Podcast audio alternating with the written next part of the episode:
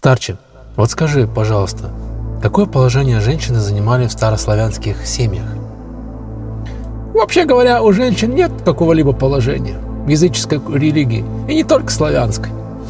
И вообще такая постановка вопроса сама по себе безграмотна. Положение женщин – это выдумки иудейской религии.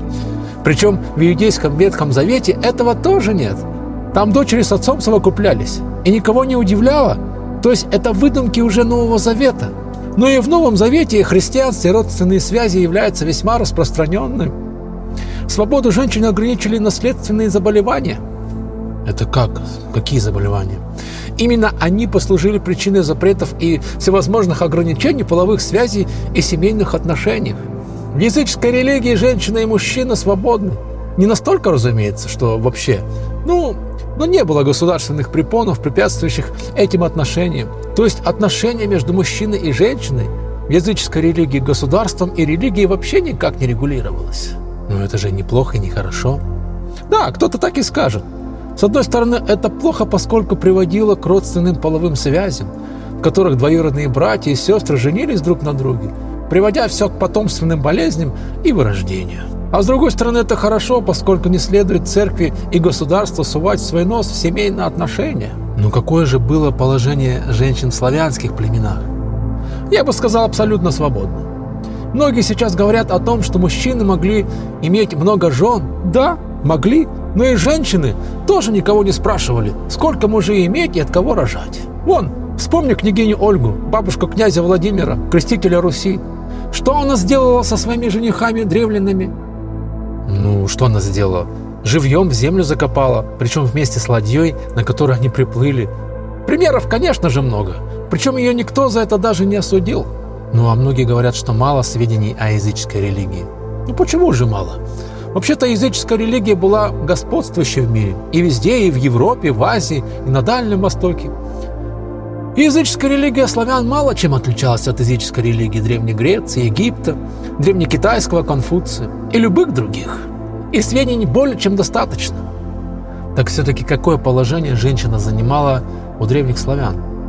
Женщина у древних славян почиталась как земная богиня – и это закономерно, ведь в традиции славяно-ариев у каждого человека есть две пары родителей.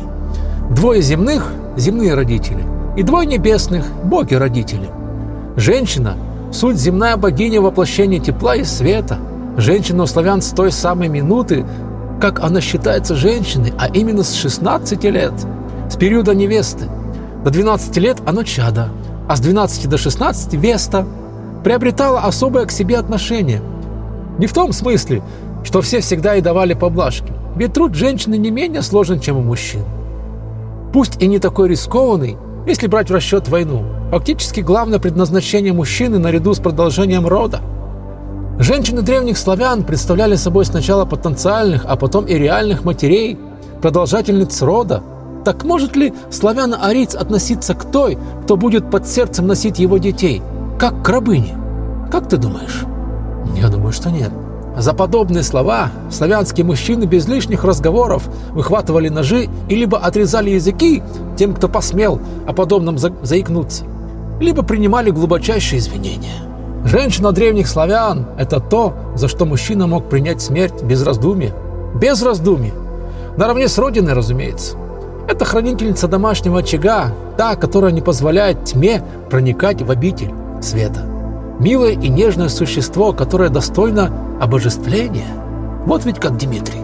Но нужно понимать, что высокий статус славянской женщины, как земной богини, требовал соблюдения особых норм поведения. До периода замужества женщиной покровительствовала Ада, богиня чистоты, красоты и живого мира во всех его проявлениях. Женщина в замужестве попадала под крыло Макоши, супруги Сварага, матери всех богов, воплощавшей в себе идеал материнства и наставничества. Женщина у славян исконно почиталась своеобразной аллегорией земной мудрости, но горе той, что не соответствовало этому идеалу. Конечно, речь идет не о том, что если девушке все никак не давалась вышивка, то ее гнобили все, кому не лень. Нет. И, кстати, такого быть не могло, потому что белая кровь славянских женщин подразумевает совершенное чувство прекрасного, а генетическая память не может подводить. Ключевой добродетелью женщины у древних славян считалась верность. Женщина предназначалась одному мужчине и должна была быть верна ему до конца своей земной жизни. Смерть мужа на войне не становилась исключением. Вместе с тем, вопреки тысячу раз оболганным и перевранным утверждениям Ибн Фадлана, наши предки не хоронили живых жен вместе с усопшими мужьями. Нет, такого не было. Все это ложь. Это чушь, которая родилась в головах язычников-христиан, не осознающих, что значит фраза «принести свою жизнь в жертву усопшему». А речь идет о том, что жизнь продолжается, но женщина лишь обязуется всегда помнить о своем избраннике. Вот ведь как Дмитрий. Много лживой информации, что якобы женщину сжигали вместе с мужем, с усопшим. Такого не было, нет. Да, я слышал такое, и сколько раз натыкался на такие статьи, что якобы э, если мужчина погибает, и женщину прям заживо сжигают вместе с мужем. Это же бред какой-то. Да, такого не было. Я выше все это сказал. А как же наказывалась измена? Вообще изменяли ли женщины своим мужьям? Измена наказывалась изгнанием, что исконно у славян считалось хуже смерти. Однако современной истории неизвестен ни один исторический факт, который описывал бы измену славянской женщины. Даже в фольклоре нет ни об этом ни слова. Хотя для сравнения сказания эпоса и хроники любой европейской страны подобными фактами усыпаны, как ночное небо звездами. Женщину порочную, то есть познавшую мужчину до замужества, замуж никто никогда не брал. Исключения могли составлять случаи актов насилия. Но тогда перед свадьбой волхвы проводили над женщиной соответствующие обряды, очищения, чтобы ее будущий ребенок был стопроцентно ребенком будущего мужа. Однако в любом случае такой союз назывался не любомир, а брак, откуда протекает одно из современных значений этого слова. А вот, значит, откуда слово пришло брак. Бракованный, брак. Хм, интересно. Значит, получается, э, настоящее э, супружество это называлось любомир – Правильно? Я так понимаю. Да, все верно понимаешь. Так или иначе, но славянская женщина считалась воплощением всего самого чистого и прекрасного, что есть в природе. Ее ценили, любили и уважали с младенчества до седины. И она вела себя соответствующе. Была кротка, мудра, спокойна и рассудительна. В общем, полная противоположность современным дивам, особенно из категории селебрити. И добродетель верности в этой аналогии занимает особое место – вот такая вот история, Дмитрий, о наших прекрасных, красивых женщинах, девушках. Спасибо огромное за увлекательный рассказ, за увлекательное путешествие в древность. Ну а, а я говорю всем пока, до новых встреч, берегите себя.